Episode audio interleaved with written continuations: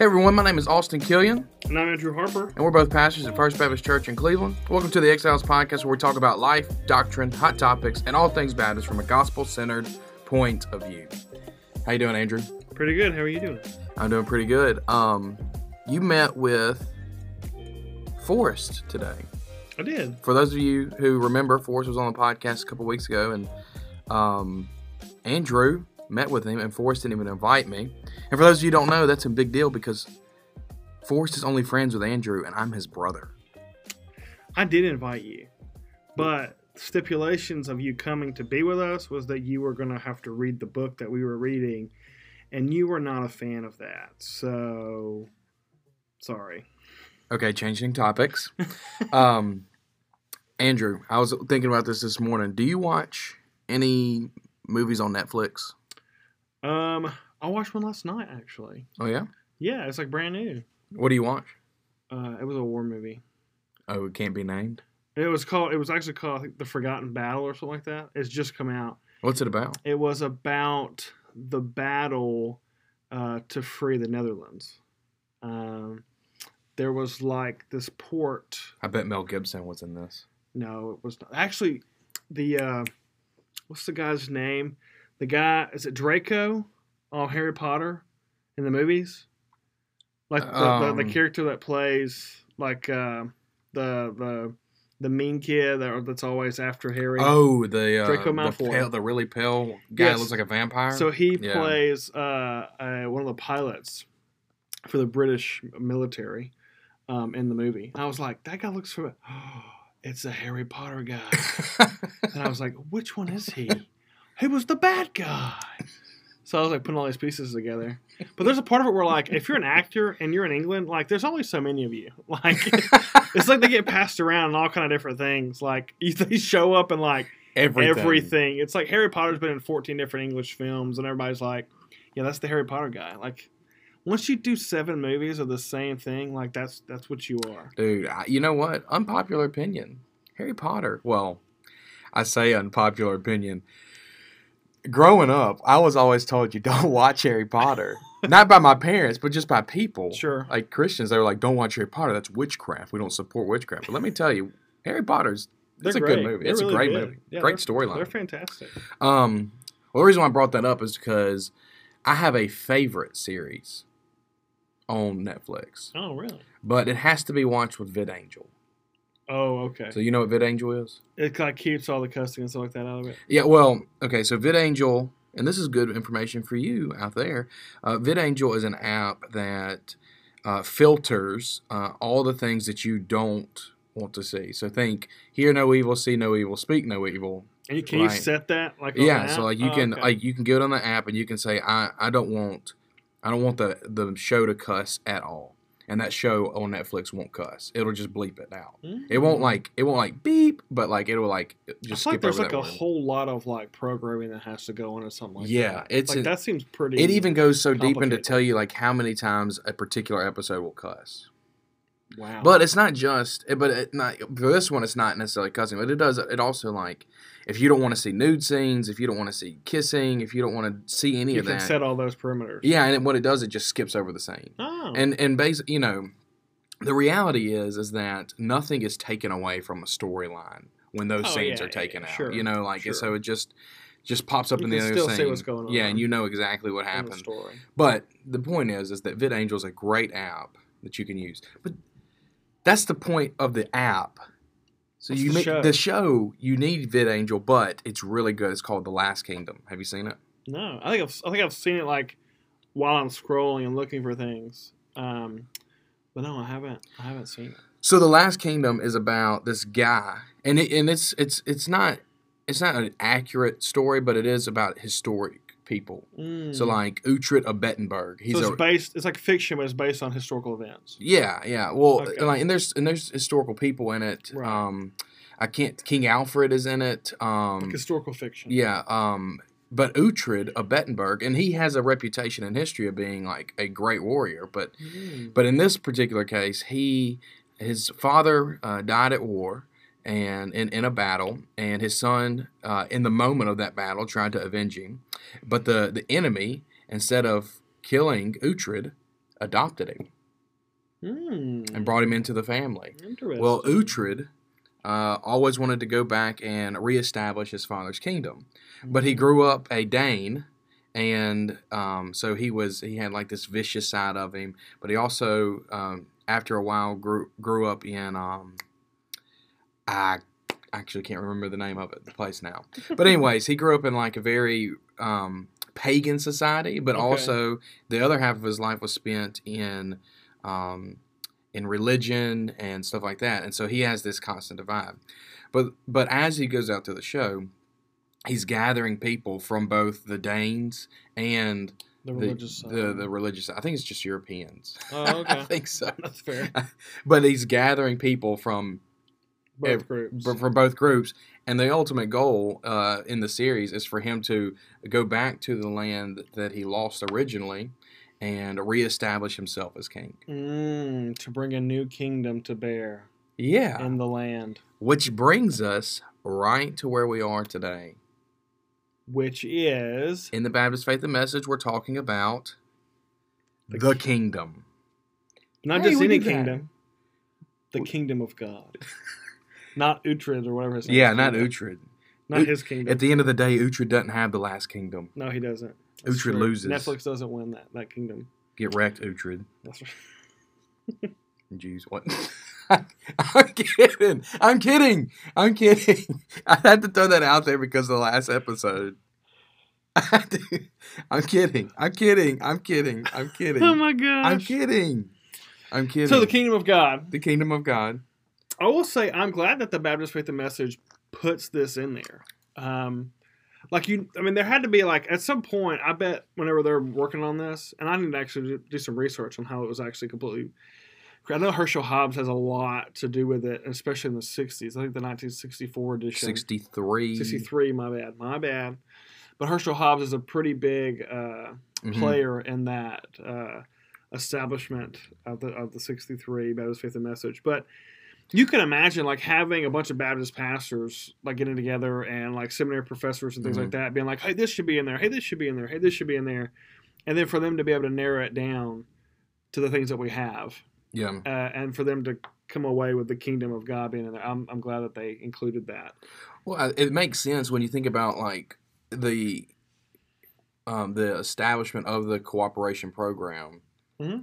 and we are in cooperation with one another for the sake of the mission of God, the Great right. Commission. And so, right. I think that we have to have a proper understanding of the kingdom if oh, we're actually sure. going to. A, like make a kingdom difference here. Yeah, we have to be kingdom minded to think about cooperation with other people, not just our kingdom or our specific church right. in our area, but what can we do collectively um, for the kingdom of God in the kingdom of God. You mentioned the nineteen sixty-three version. I was reading an article earlier um, this this morning, and it actually said that the you know there's a lot of change between the nineteen sixty-three oh, yeah, Baptist sure. Faith and Message and the two thousand Baptist Faith and Message. Right. I mean. Some of it rightfully so. I mean, it needed to be changed. Yeah, things need to be updated. Things yeah. have changed in culture that needs to be addressed theologically. But this this particular article was pretty identical to the nineteen sixty-three version. Nice, okay. So they didn't change. So we can thank Herschel change. For that in some ways. Yeah, there Thanks, you go. Thanks, Herschel.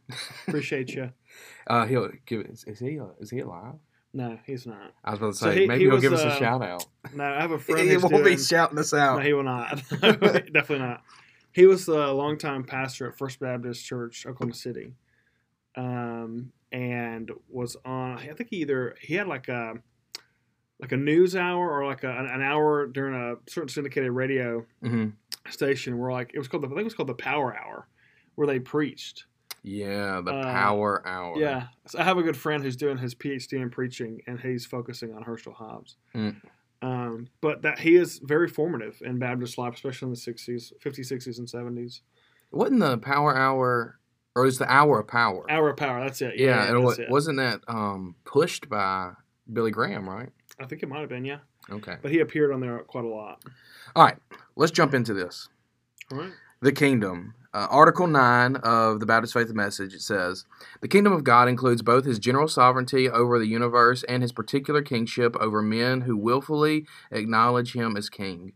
Particularly, the kingdom is the realm of salvation into which men enter by trustful, childlike commitment to Jesus Christ. Christians ought to pray and to labor that the kingdom may come and God's will be done on earth.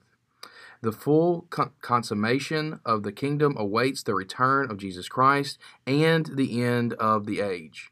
Andrew, what's your thoughts?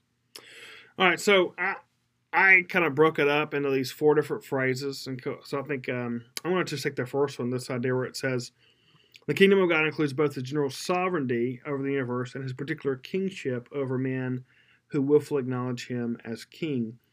Um, and I think when we think about the kingdom of God, we, we have to kind of begin where where it all begins. Uh, in Genesis one one, when the kingdom really is created. Uh, mm-hmm. Genesis one, we're introduced to a God who creates everything.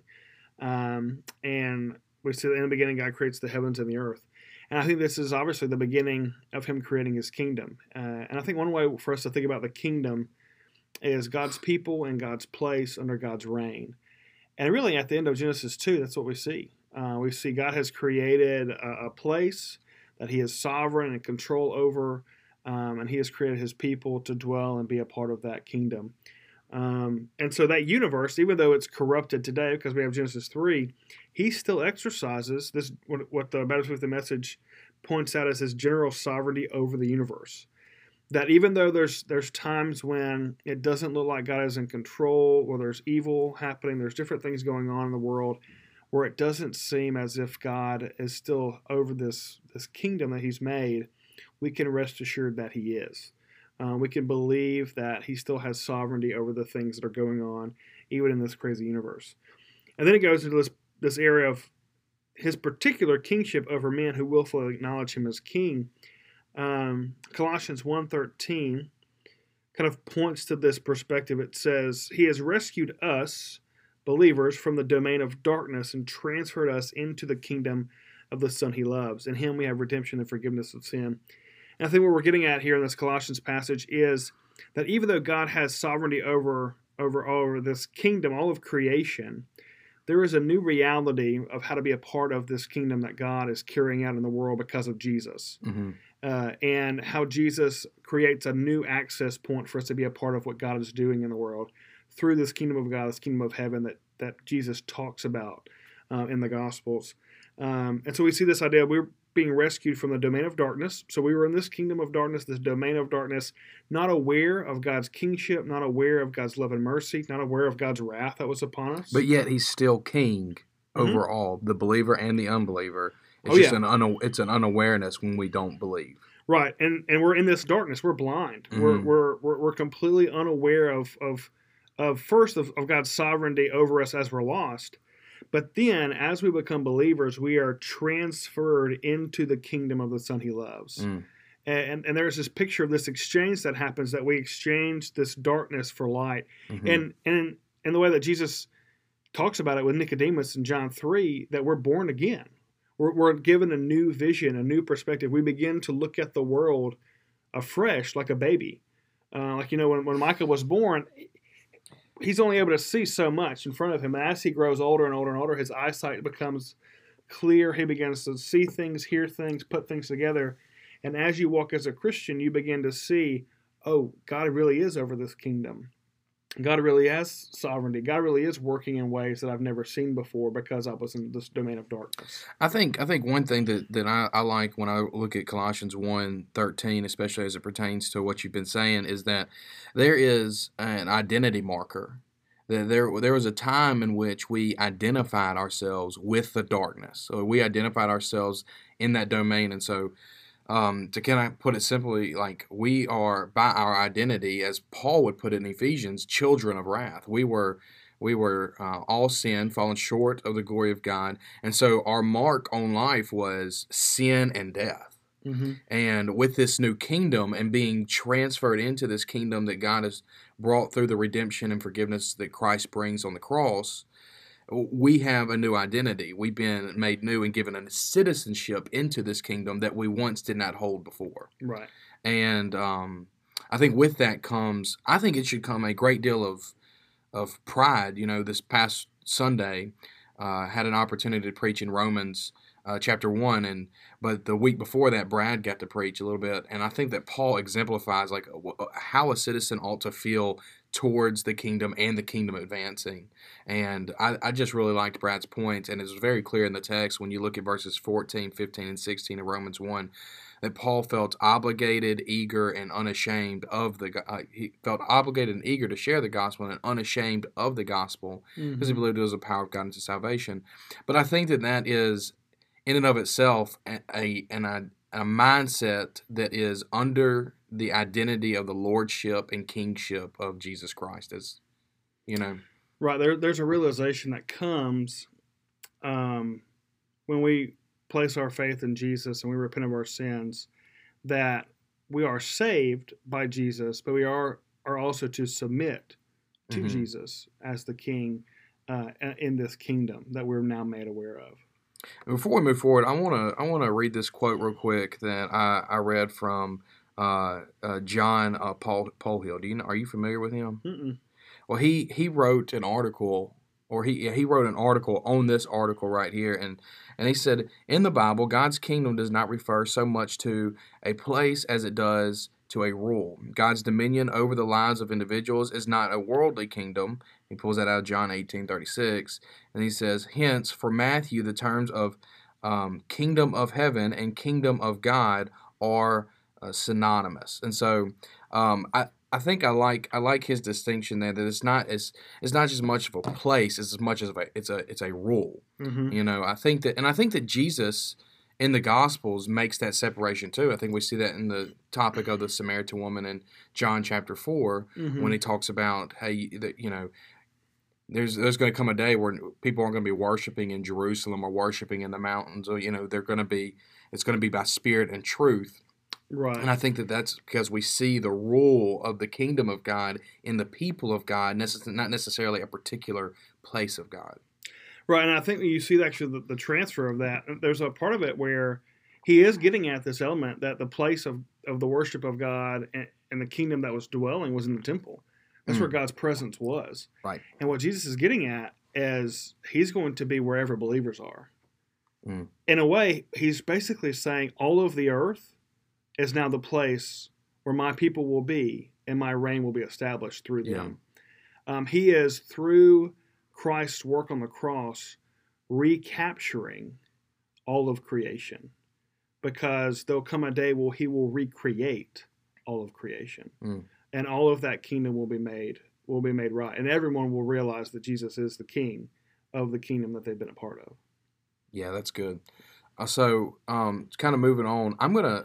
Do you want to go into the, the realm of salvation, or do you want to go down into the next part?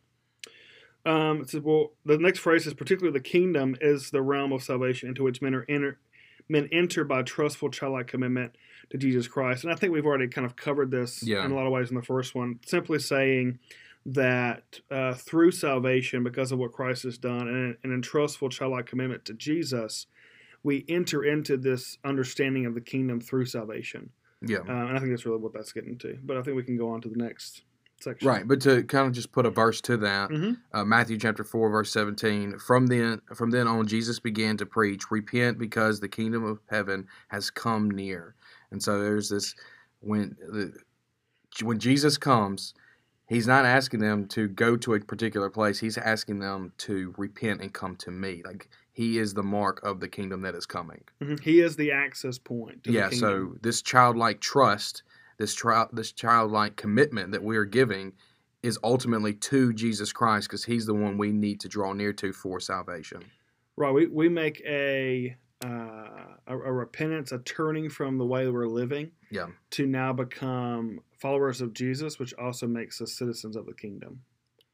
Uh, and changes, like you said, our identity. It changes everything about about how we think, who we are, and how we live in, in the world. Right, and so after that, after that part of the article, it kind of shifts into more of a personal application, mm-hmm. of how we ought to respond to the kingdom. And I really like this part that was added, because um, I, I guess I just wouldn't have thought about it. If it was me writing this, I probably wouldn't have thrown these words in there, but it makes sense.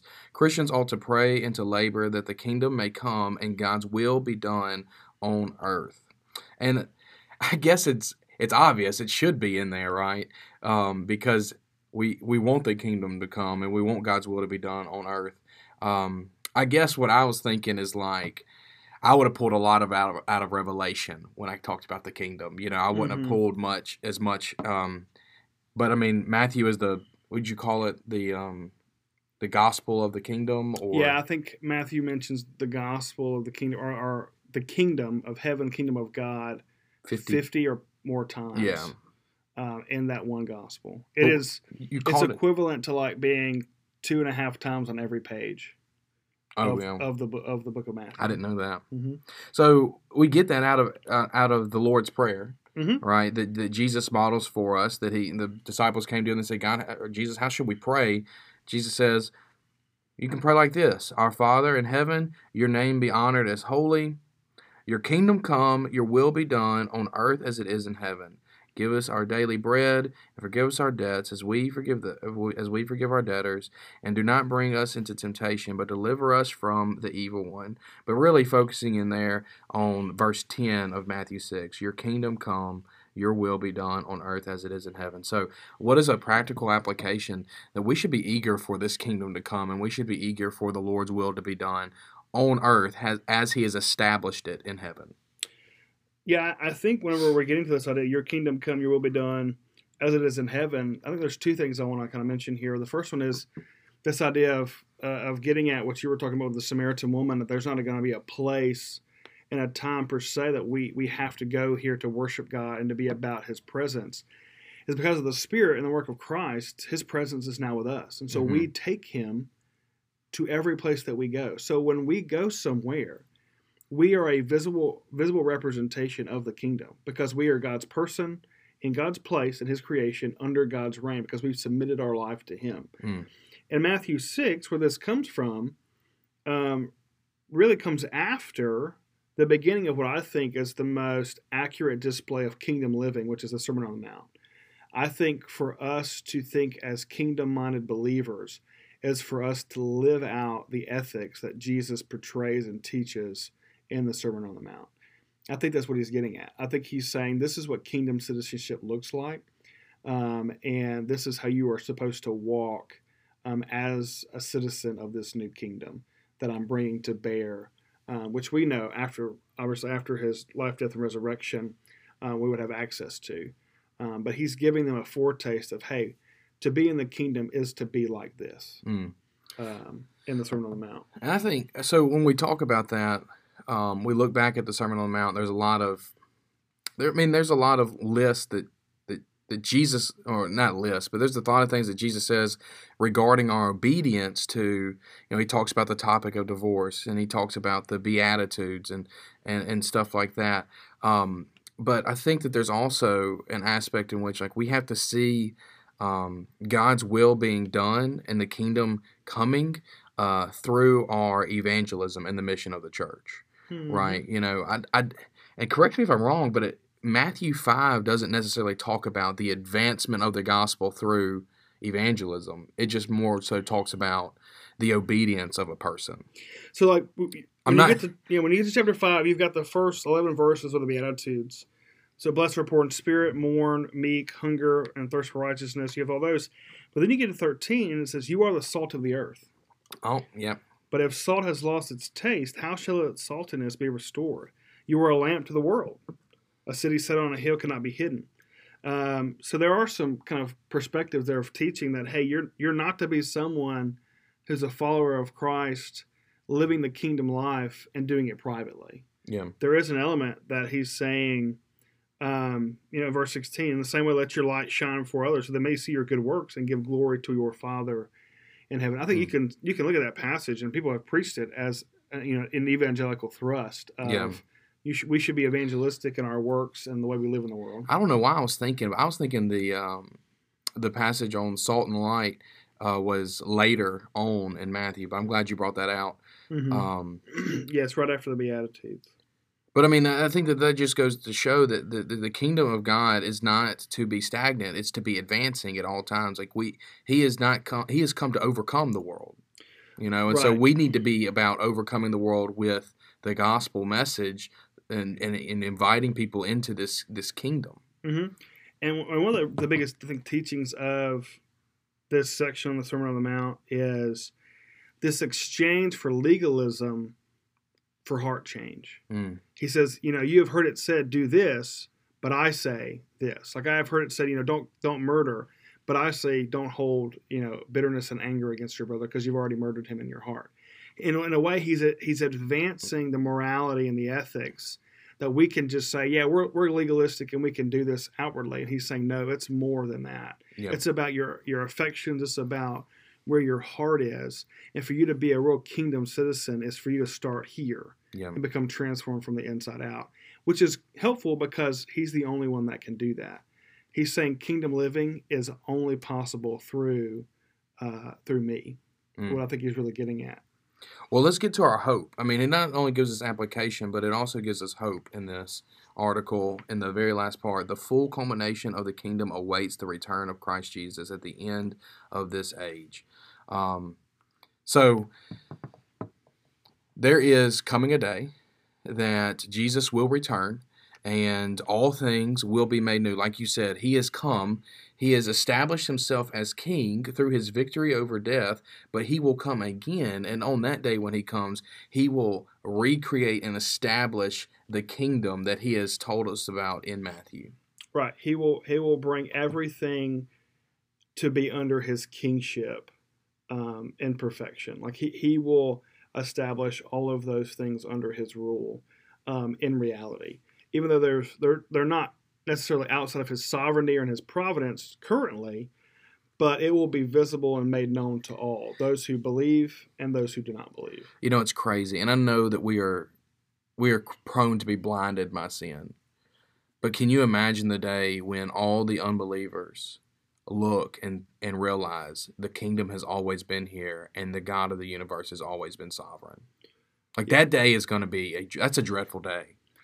Yeah. That, when you when you yeah. see this kingdom before you're like, how did I miss it?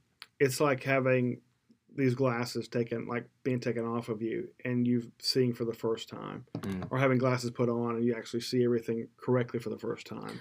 Which, again, should give us an, an, an eagerness to go and to share the gospel. Because I don't want anybody to experience that day, Absolutely. that day of dread. Yeah, it now, should be a motivation for us to do that. I'll let you go through that Colossians verse, and I'll go through the, the next one. All right. Um, so Colossians, uh, really, I want to look at Colossians one, um, nineteen and twenty. It says, "For God was pleased to have all his fullness dwell in him." This is Jesus. "And through him, Jesus, to reconcile everything to himself, whether things on earth or things in heaven, by making peace through his blood shed on the cross." And what we see is this, this understanding that because of the work and in the work of Christ, that God, through Jesus, is reconciling everything to himself. He's bringing, and this idea of reconciliation is to bring something in right relationship with. And so he's bringing people in right relationship with him. He's bringing creation in right relationship with him. Uh, and that one day he will make complete peace through his blood shed on the cross. That because of Christ's work on the cross and his resurrection, he is able to make full restoration of creation, including us mm. um, who submit and believe in the personal work of Jesus. And I think that that right there is when we get to the root of why this article is mentioned in the Baptist Faith and Message. That, that at the end of the day, we cannot have a kingdom conversation without mentioning the cross. You know, so the cross in this is the climax of this kingdom advancing. If Christ doesn't die on the cross, if he doesn't resurrect from the dead, if he doesn't live the life that he claims that he lived, and then then all this is in vain. All this is for naught. Yep. You know, and and the apostles' writings and scripture, like, it can't be believed at that point. So everything is banking on this kingdom advancing, this kingdom coming, and the, the will of God uh, coming to earth as it is in heaven is is all um, banking on the aspect that Christ came to die for sinners. Mm-hmm. And was resurrected from the dead, victorious over death, in order to bring people back to himself, and ultimately, ultimately get to this part in Revelation chapter twenty-one, verses one through four. This is what John the Apostle says. He says, "Then I saw a new heaven and a new earth, for the first heaven and the first earth had been passed had passed away, and the sea was no more. I also saw the holy city, the new Jerusalem, coming down out of heaven from God, prepared like a bride, adorned for her husband. Then I heard a loud voice from the throne, 'Look, God's dwelling is is with humanity, and He will live with them. They will be His peoples, and God Himself will be with them and will be their God. He will wipe away every tear from their eyes. Death will be no more. Grief, crying, and pain will be no more, because the previous things have passed away.'" Now, there's a few things I want to point out, and you can point out anything you want to in this passage as well. But I want to point out in verse three, and it's something that we've hit on throughout the whole uh, throughout the whole article today, is that um, it says, "Then I heard a loud voice from the throne, 'Look, God's dwelling is with humanity.'" Mm-hmm. Like the the kingdom, um, the consummation of the kingdom is is is being renewed as things were back in the garden. Right. God dwelling right. with people. Yeah, God's reign and God's place with God's people. Yeah, and and yeah. He, and, and and if that if that phrase right there wasn't enough, he reiterates it and he says, "And He will live with them," or amongst them. Mm-hmm. "They will be His people, and God Himself will be with them and will be their God." Mm-hmm. And so three different times in just two verses, John wants to reiterate, God will be there, right? And um, I think that this is why I like the book of John so much, because now, this is the book of Revelation, but I'm going back to the book of John in verse chapter one, verse fourteen, when he says, "And the Word became flesh, and He dwelt among us." Like that idea that Jesus being, He pitched His tent, right? He mm-hmm. he dwelt among us. He was, he was, our, he's our resting place. He is our place of worship. He is our, he is the cornerstone of this kingdom. And here is the, the the culmination of that, that all things are now made new. There's a new heaven, a new earth, and we get to be with King Jesus forever. And we get to reign with Him. And, and the beauty of it is that the personal work of Jesus allows for the kingdom to be redeemed instead of destroyed. And I think there's a there's a part there that it, we understand that if Christ doesn't come and doesn't do what He does and offer salvation to us, then we are just simply objects of God's wrath. Mm. But because of what Christ has done, not only does He save our souls and, and being our substitute and taking on the wrath of God because of our sin, He also enables all of creation to be able to be redeemed mm. and for for a kingdom to be made new, um, which is a way better story um, than I think uh, without, for sure. Amen. Uh, And so I think that's a, a good hope to believe in, and a good hope to motivate us to ask ourselves, are there people who are close to us but far from God that do not know about this kingdom? And how beautiful of a story is it for them to be made aware of it and for them to begin to live their life in a way that's kingdom-minded? Amen. All right. That's going to wrap things up for us. Be sure to connect with us on Facebook and Instagram at The Exiles Pod, as well as private message us any questions you may want answered. You can also contact us with your questions by emailing us at the exiles pod at gmail dot com. We have a new podcast every Tuesday, and before you exit, be sure to leave a review and share this episode with your friends. Until next time, peace. Bye now.